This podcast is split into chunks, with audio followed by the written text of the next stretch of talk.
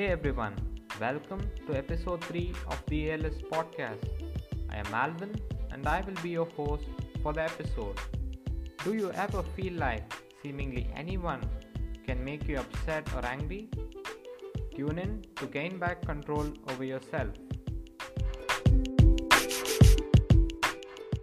Often in life, we feel boxed up, like we have no space to move or options to choose, like nothing can change where we are. We call it spiraling, like falling down an endless circular staircase. Only thing is, you're going nowhere. You're just stuck in the same place, pressing repeat. So, what do you do? Stop being in the same place. Walk, listen to music, eat something, but simply don't stay. Speaking of staying, nowadays that's all we do. We stay at home all day, every day.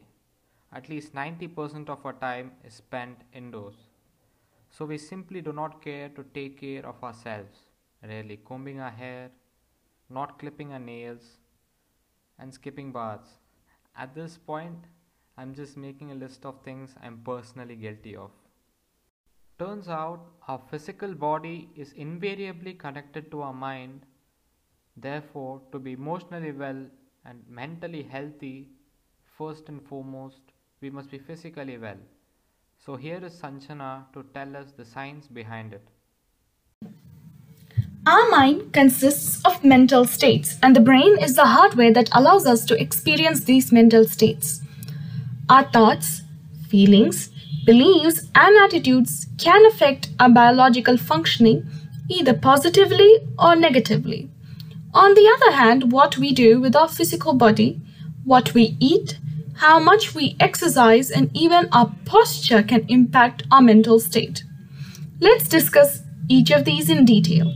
When we exercise, the body releases chemicals like endorphins, serotonin, and dopamine that boost our sense of well being and suppress hormones that cause stress and anxiety. When we come to our diets, we generally feel happier just at the sight of food. But some foods, you know, leave us more gleeful than the others. Why? Food rich in B6 vitamin makes us happier because B6 vitamin are vital for converting tryptophan into serotonin, a neurotransmitter that plays a primary role in mood, learning, appetite, and impulse control.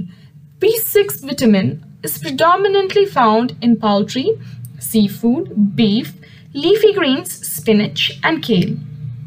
We spend most of our days sitting, but do you realize even that simple act plays a vital role in our mental health?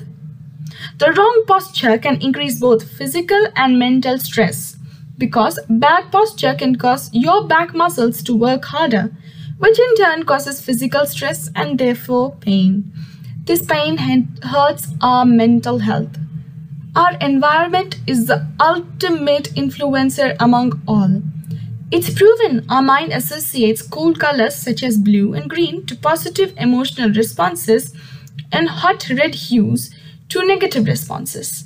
Our minds react the same way to music, thrills, physical exercise, drugs, and delicious food.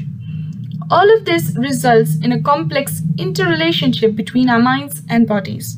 Keeping our bodies happy keeps the mind happy too. One without the other leaves us downcast. Very interesting. Make sure to give some of them a try. It will be an immediate upgrade to your life. When it comes to emotions, the thing about them is they consume a lot of energy. After all, as I recently learned, emotion is energy in motion. So, a big part of emotional well being is preventing such harmful emotions. Of course, some things are out of your hand. But imagine this each emotion is like a door. You open it and it is released, and you have the choice of giving the keys to these doors to anyone. So, this is where you can exercise control over your emotions. The lesser keys you share, the lesser they have the chance of coming up. So, choose carefully who you want to give those keys to. Emotions that genuinely crop up is fine, but raging over some comment someone made on the internet is not healthy and frankly not worth it. Worth, such an important term that is often thrown around. You might remember Dhananjaya from the previous episode. I noticed that once he started making YouTube content, he started feeling better about himself. I realized his self worth went up because he was staying true to himself and doing what he likes. So here's Dhananjaya himself to tell us more about it. Thank you for inviting me, Alvin, and I'm here today to talk about something that you would have heard a numerous number of times. One of the most overlooked words in the human dictionary is be yourself. I know a lot of people have said this before me, but that just means that it's just that important. In order to be yourself, you must find yourself. The key of finding yourself is your own emotions. The food you eat, the things you watch, and the people you spend time with are all constantly influencing your emotions. Remember this don't ever compare yourself with your peers or someone else. This will only lead to anxiety and low esteemed emotions. Work on what you're passionate about. Don't go down the way society has paved for you.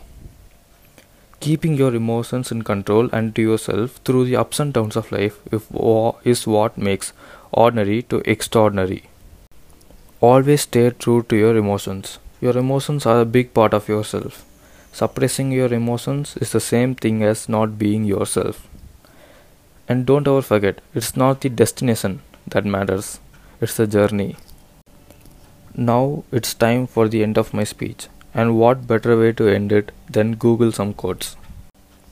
Be silly, be fun, be different, be crazy, be you. Because life is too short to be anything but happy. Remember, simply being yourself, as great as it sounds, is not enough, at least in the longer run.